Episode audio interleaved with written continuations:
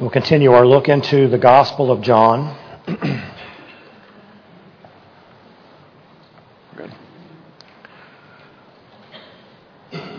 So far, we have seen that John has introduced us to the eternal Word, the Word that was with God from the beginning, the one who created the world that he has entered into. Jesus is the Lamb of God that takes away the sin of the world. We've looked at how John the Baptist, the messenger and the forerunner of Christ, the one to whom all the prophets and all the Old Testament has spoken of, has declared the coming of the Messiah. As John the Baptist has introduced some of his disciples to Jesus, we learned last week that some of these men, some of these disciples were called and began to follow him and they spent at least a day or so with him, getting to know who he was, listening to his message, and at the end of that, being convinced that he really is the promised Messiah. And so now, here in John chapter 2, Jesus begins his public ministry. As far as John records, the public ministry of Jesus begins in chapter 2 and will end in chapter 12. And then in verses 13 through 17, Jesus begins his private ministry to the disciples in the final preparation for his departure. And then chapters 18 through 21 will deal with his crucifixion, his resurrection, his ascension, and the restoration of Peter back to a full fledged apostle and disciple of Christ. The Gospels as a whole record 35 different miracles, but John has chosen to communicate only eight. Each of these miracles are different in John's gospel, and there are no two alike. Some that John reports, as we'll look at here, are only recorded in John. There are many other miracles that Jesus did as recorded in the gospels that John chooses not to use as a part of his writing. Christ has healed many blind people, but John will record only one. We know that Jesus fed the multitudes at least twice, but John records only once. He takes illustrations from the variety of miracles that Christ has performed and uses these miracles to show us what is the thesis of his gospel that Jesus is God. So the first one that we look at here is Jesus turning the water into wine. In these miracles that we are going to look at over the next several months, Christ's purpose is to display his glory and his deity the glory as of the only begotten, full of grace and truth, as we read in John 1, verse 14. And he wanted to reveal by his miracles that he was, in fact, God, the Messiah, in control of nature and in control of all the forces of the universe. You know, when we read the miracles that Jesus performed, we go, wow, that is amazing. But it is nothing compared to what he has already done by speaking this universe into existence. Jesus could have done far more than he did, and I'm sure that not everything he did was recorded, but each of these miracles show that he is, in fact, the ruler of this universe. Now, when Jesus performed miracles, he didn't do so to dazzle the crowds. He didn't do it as a means of enlarging the group that was following him. He performed these miracles to show his glory and to prove his deity. And John will use these eight miracles to verify the glory of Christ. So, this first miracle that's recorded here, the turning of water into wine, the other gospel writers don't record this, and it's very likely, as we looked at last week, that the other gospel writers were not yet a part of the group known as the disciples and were not yet following Christ.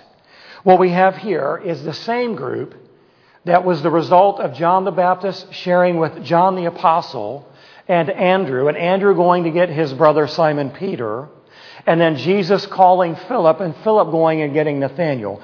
That is very likely the group of disciples that are here. Now, what's important for us to understand is this miracle is not about the wine. It's not about the wine. It is about Jesus revealing to his disciples both his glory and his deity. And I have heard through the years many, many people say that if Jesus didn't want us to drink alcohol or wine, then why did he turn the water into wine? And it becomes permission, if you will, for everyone to drink wine and alcoholic beverages with any thought or any consideration to what actually takes place here at the miracle of Cana. So, why did Jesus turn the water into wine? Well, I'm hoping that at the end of our message, you'll be able to answer that question for yourself and you won't need to listen to somebody else's explanation.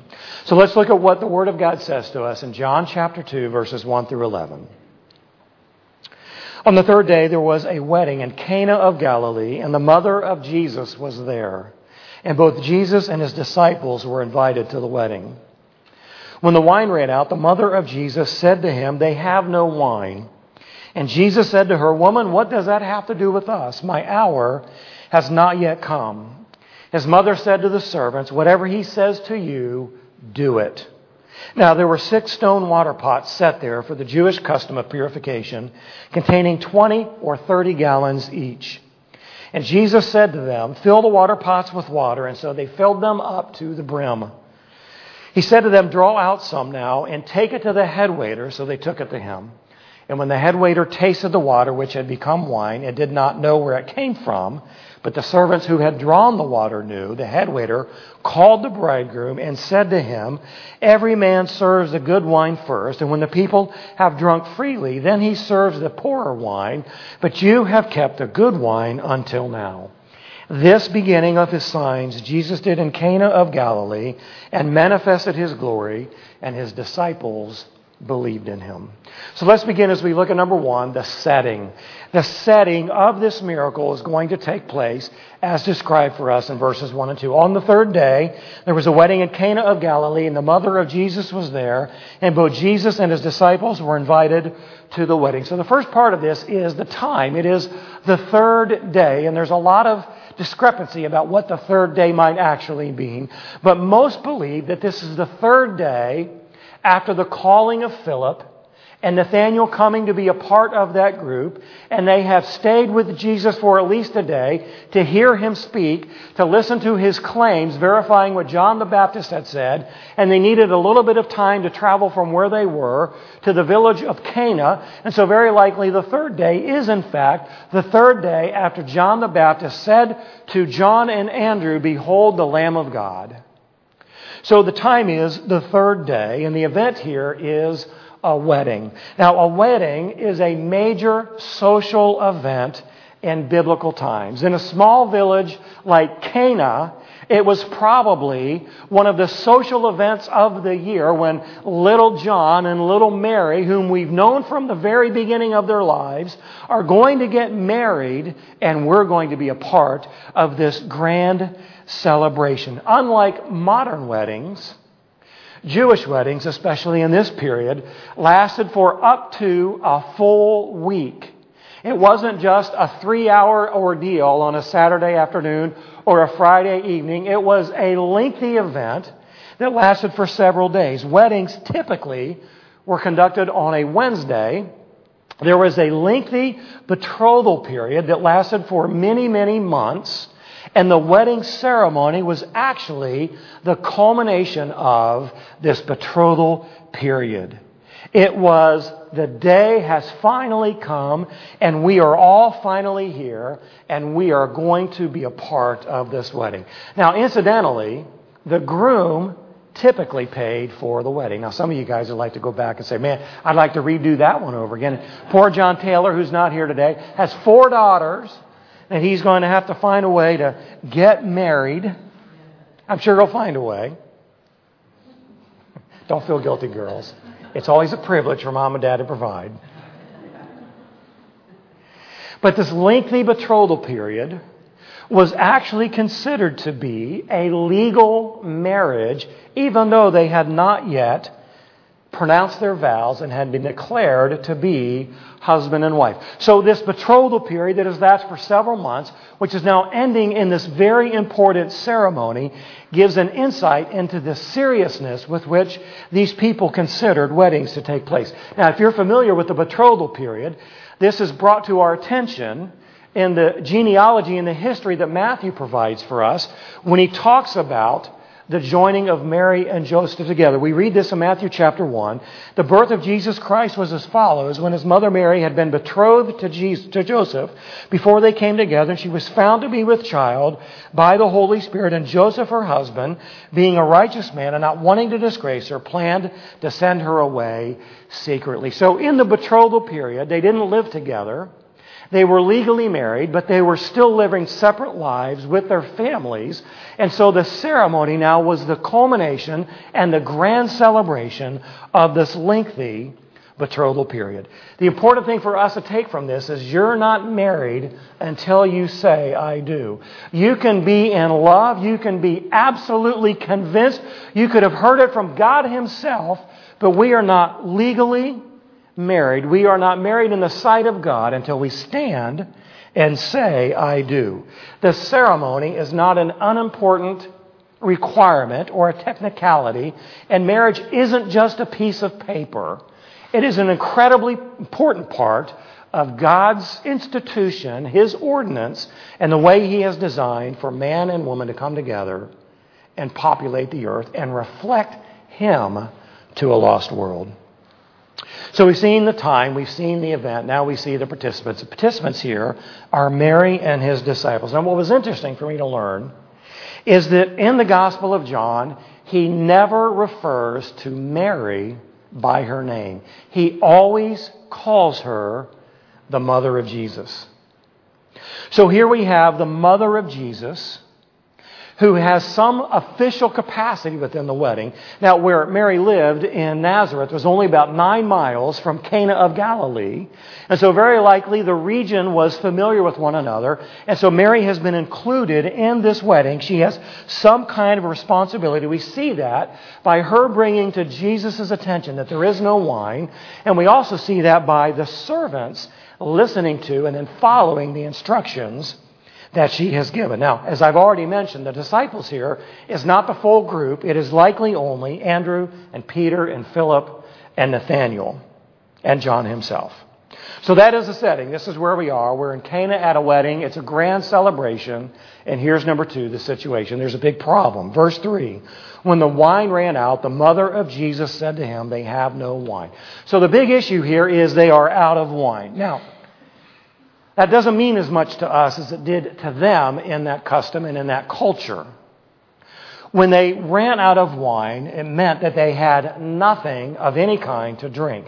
Now, wine was the staple drink of the Near Eastern culture, and it was that way because there was a lack of clean drinking water. You know, in our world today, there's a vast portion of our world that struggles with having clean drinking water. If you travel down to South America, the first thing they tell you is don't drink the water, right? Bring bottled water, drink only bottled water, make sure that it has been sterilized because there was not any suitable water to drink in most of this part of the world. So the wine that is being referenced here is typically diluted by anywhere from 70 to 90%. So it's one ounce of wine to seven to nine ounces of water. So that was how you were hydrated. That is how you kept from passing out in this hot and arid region of the world. Now, it was very possible to drink large amounts of wine and not get drunk from that. But if you didn't dilute it in the way that you would to make it clean drinking water, then make no mistake about it. You could drink a lot of wine and you'd get a lot of drunk. That's just the way it would work, right? So, what we want to understand in this is this the Bible does not forbid the drinking of wine. We see this all the way back in Psalm 104, and it says in Psalm 104 that He, God, causes the grass to grow for the cattle and vegetation for the labor of man, so that He may bring forth food from the earth, and wine which makes man's heart glad, so that he may make his face glisten with oil, and food which sustains man's heart. So they understood wine just as they would the agricultural produce. It was God's faithful provision to meet the needs of human life. And then we see in 1 Timothy chapter 5, Paul writes this to his protege No longer drink water exclusively, but use a little wine for the sake of your stomach and your frequent ailments. So Timothy was taking a position of abstinence. I'm not going to drink any wine. I want my testimony to be untainted. And the reason that Paul says them drink a little wine is because Timothy was not able to find anything that was clean to drink, and he struggled from stomach issues because he was not drinking anything that had been sterilized with some kind of a fermented beverage. So the Bible does not forbid the drinking of wine, but it does forbid drunkenness. Ephesians 5:18 Do not get drunk with wine for that is dissipation, but be filled with the Spirit. Paul would go on and speak in, even more forceful terms in 1 Corinthians chapter 5. And he says, But actually, I wrote to you not to associate with any so called brother, listen to this, if he is an immoral person, or covetous, or an idolater, or a reviler, or a drunkard, or a swindler, not even to eat with such a one. So, in Paul's estimation, a drunkard, somebody who was given to drunkenness, was leaped, was grouped in with the same category as these other people who live what we would consider to be unholy lives. So, the Bible doesn't forbid the drinking of wine. It does forbid drinking with that. You will do what you will with your Christian liberty in that regard. So the problem is there is no wine at the wedding. Now, this is a major social function in a wedding in this Near Eastern culture in the first century. It is worse than running out of cake. It's worse than running out of punch for you to run out of wine at a Jewish wedding would have brought embarrassment to the family for years. In fact, some have said that the, the bride's family could actually bring a lawsuit against the groom's family for not providing what was expected at this wedding. Think about that. When was the last time you didn't get any cake at a wedding? Say, well, I'm going to sue you because I didn't get my piece of cake. We don't think that way. But this is a major issue within this Jewish custom and this Jewish culture. Family embarrassment because the bridegroom's family did not provide what they were responsible, responsible to provide at this wedding. So Mary, because of her responsibility with this wedding, whatever that meant, if she was the co-wedding coordinator or if she was the refreshments director, we don't know what it is, but she has some kind of involvement in here. And by bringing Jesus' attention to the lack of wine communicates that she is expecting him to do something. We can only speculate what she really thought he might do, but she is expecting him to do something. Here's his response. Verse 4. Jesus said to her, Woman, what does that have to do with us? My hour has not yet come. Now, before that sounds offensive to you, like Jesus is rebuking his mother, which some have led to as a conclusion of what is stated here, we need to understand the culture here and the terminology that is being used. For Jesus to say woman is the modern equivalent of us saying ma'am.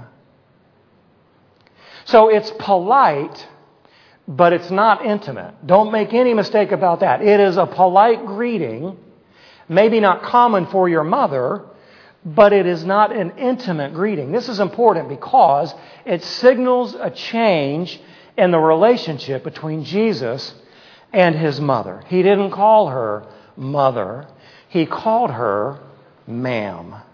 So this is important because no longer is it mother and son relationship, but it is now the Son of God and her Messiah. Think about that.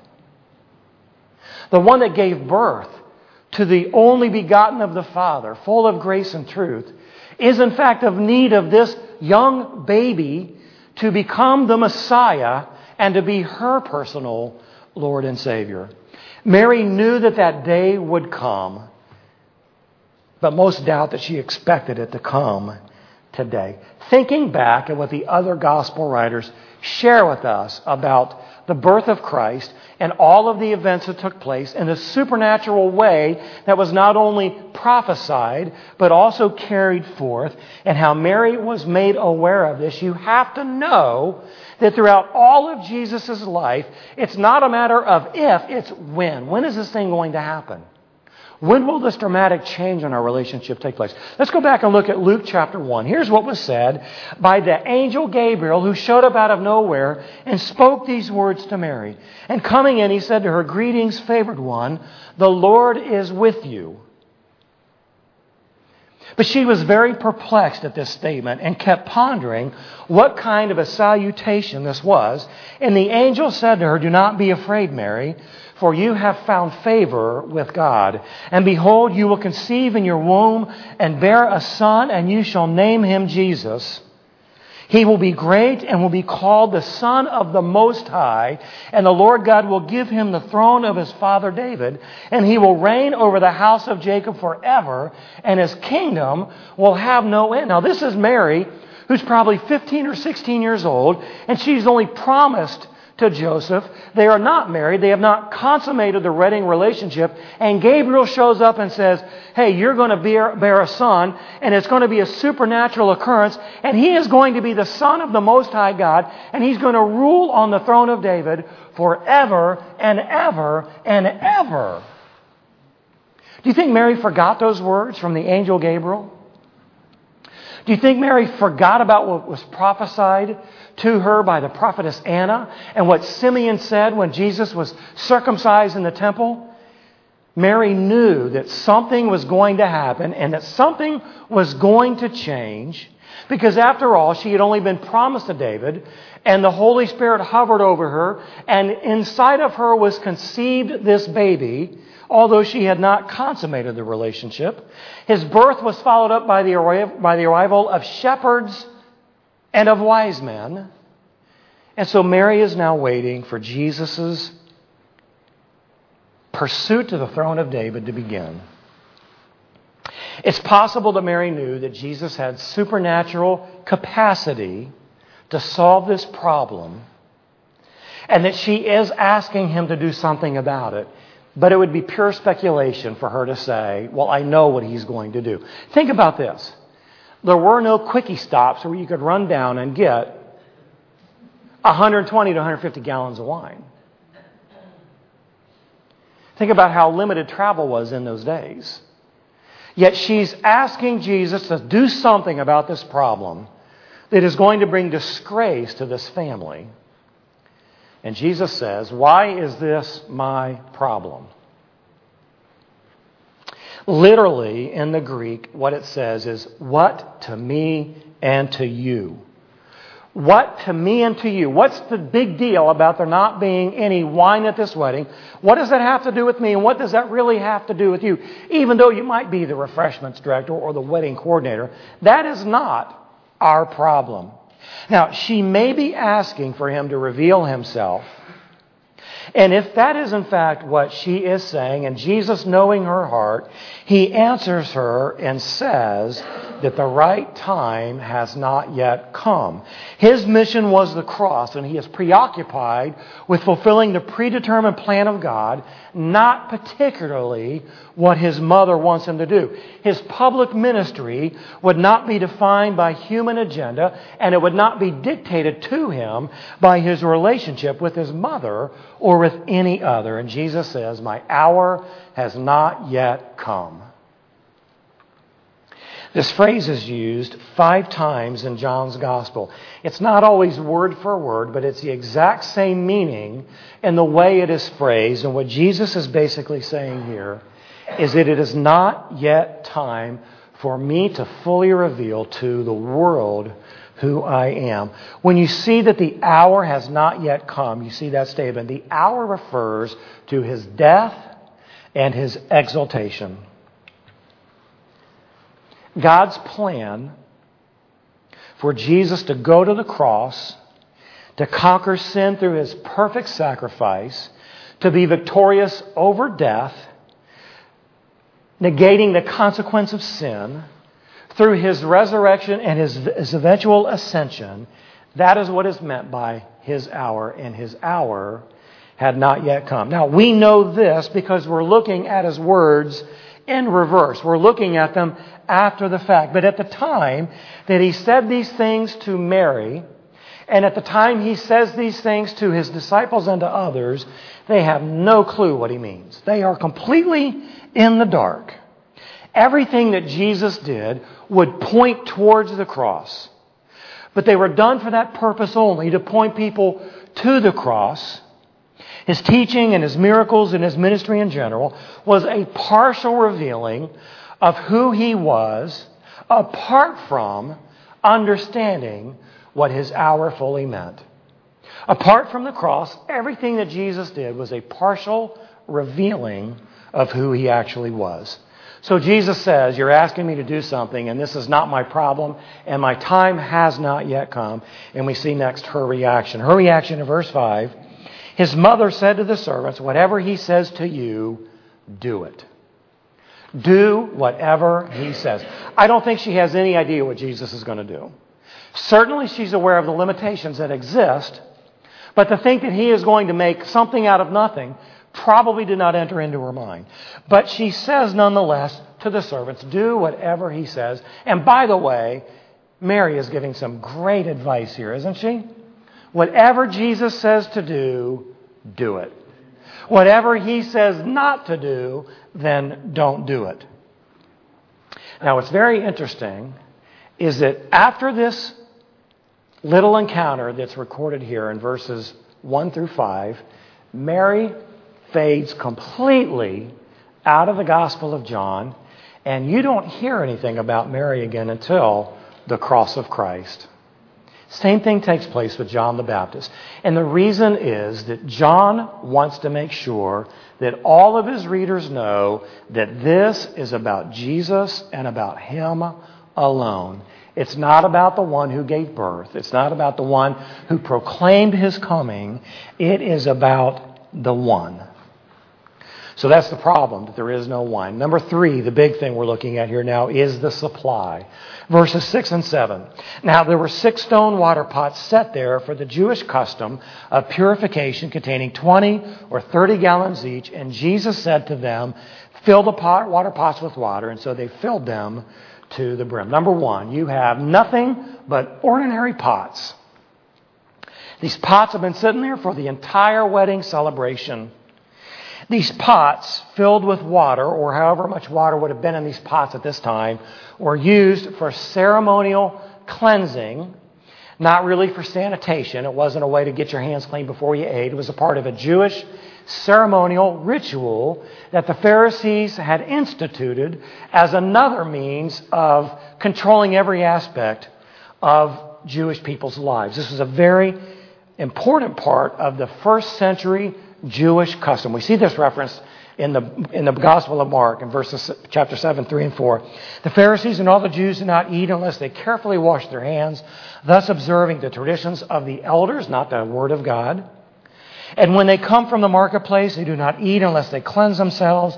And there are many other things which they have received in order to observe, such as the washing of cups and pitchers and copper pots. So this was not prescribed by God, but it was an extension of the way the Jewish leaders, the Pharisees, were trying to control the people's lives. So these pots hold anywhere from 20 to 30 gallons each. That would mean that there is the capacity for anywhere between 150 and 180 gallons of water to be stored in these pots. So we have ordinary pots and we have ordinary water. Jesus tells them to fill the pots to the brim. Now, this is something you don't really think about, is that it's not easy to go and get 150 to 180 gallons of water. You don't just hook up the hose to the spigot and stick it in the pot, do you? Where do you get that kind of water? You got to go and get it. So it takes some time to do this.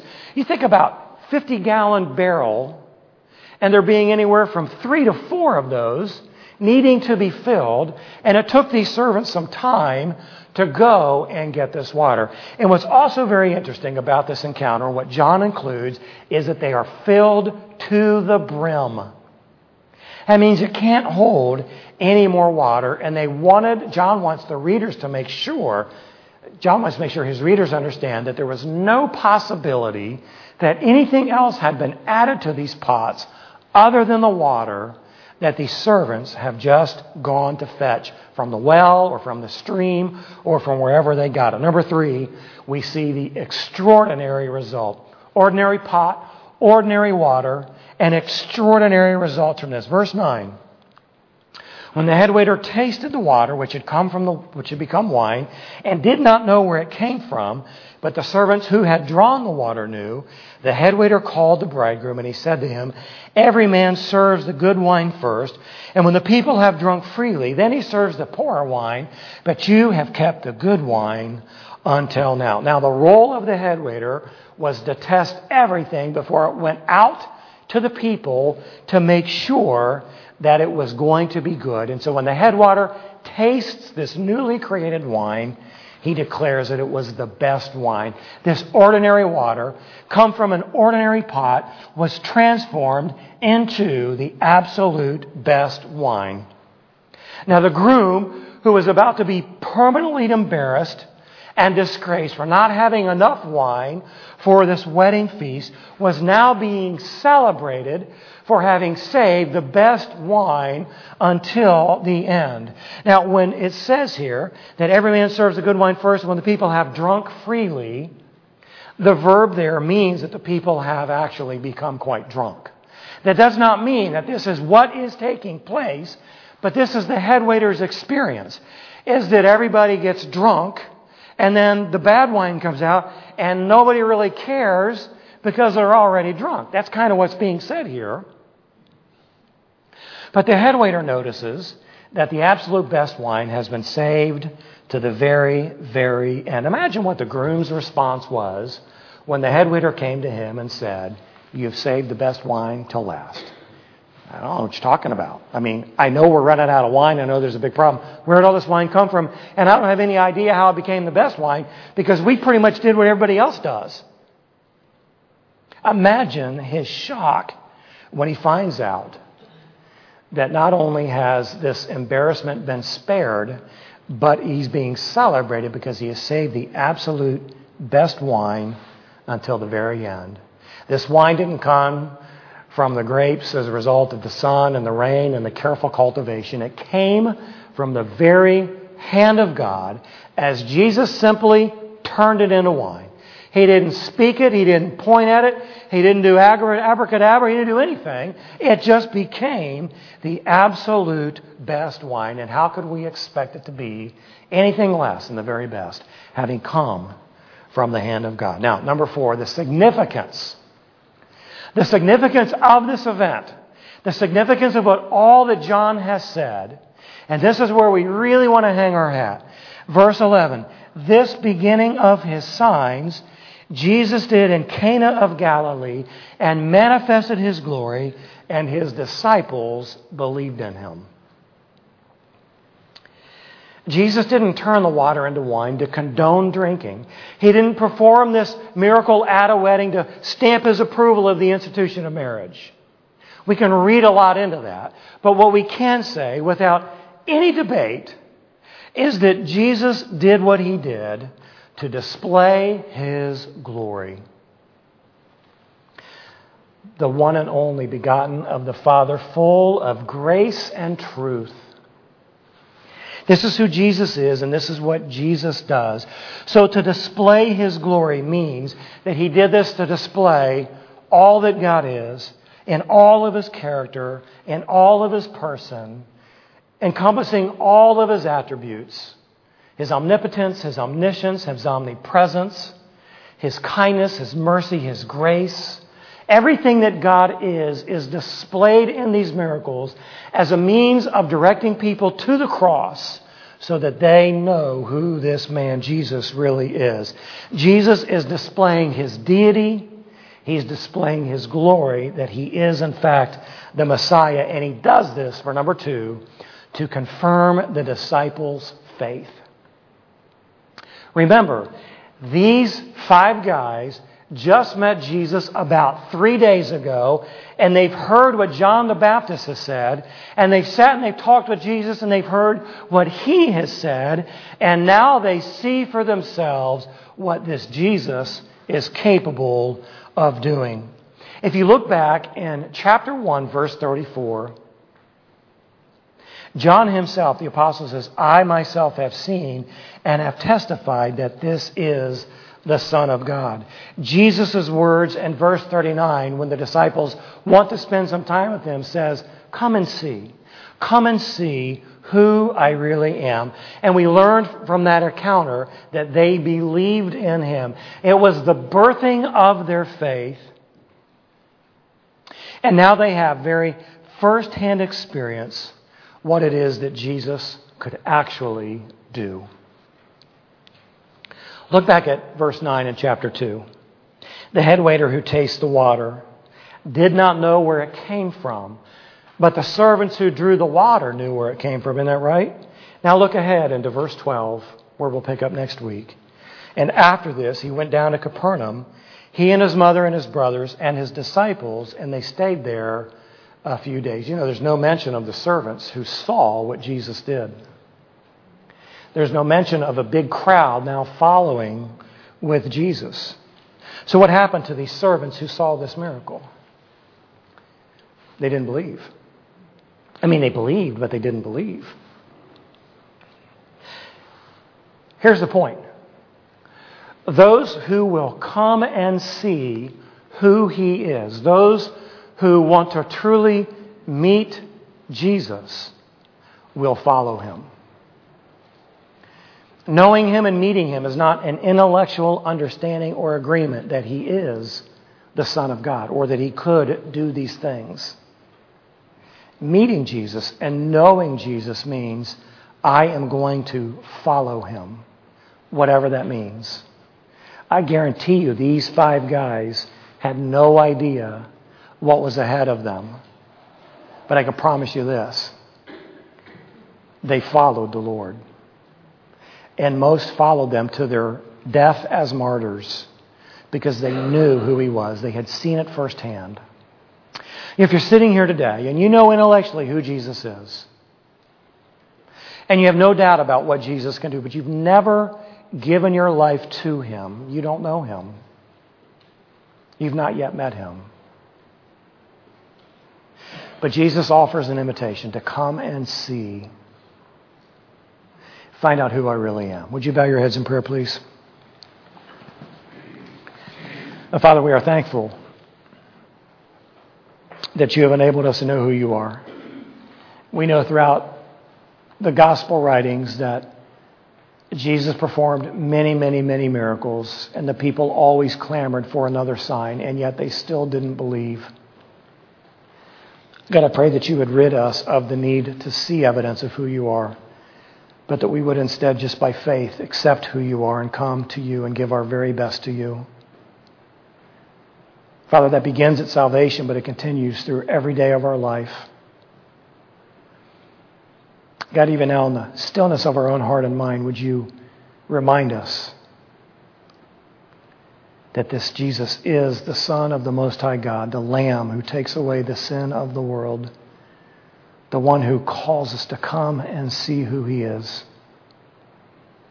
God, would you strip away our man made traditions and our fabricated religion and our moralism to do good and to try to live an upright life and just simply come to you. Father, we pray that you'd speak to our heart, that you, through the work of your Spirit, would meet our need, that you would reveal yourself to us more fully and that as a result, we would be willing to follow you more closely. We pray in Jesus' name. Amen. And as we stand here ready to sing this last song, I just want to remind you that God is not obligated to let us know who He is. It's a tremendous blessing for us to be gathered together, to know the truth, to have been changed by the truth, and to have the privilege to sing to Him. Would you stand as we sing?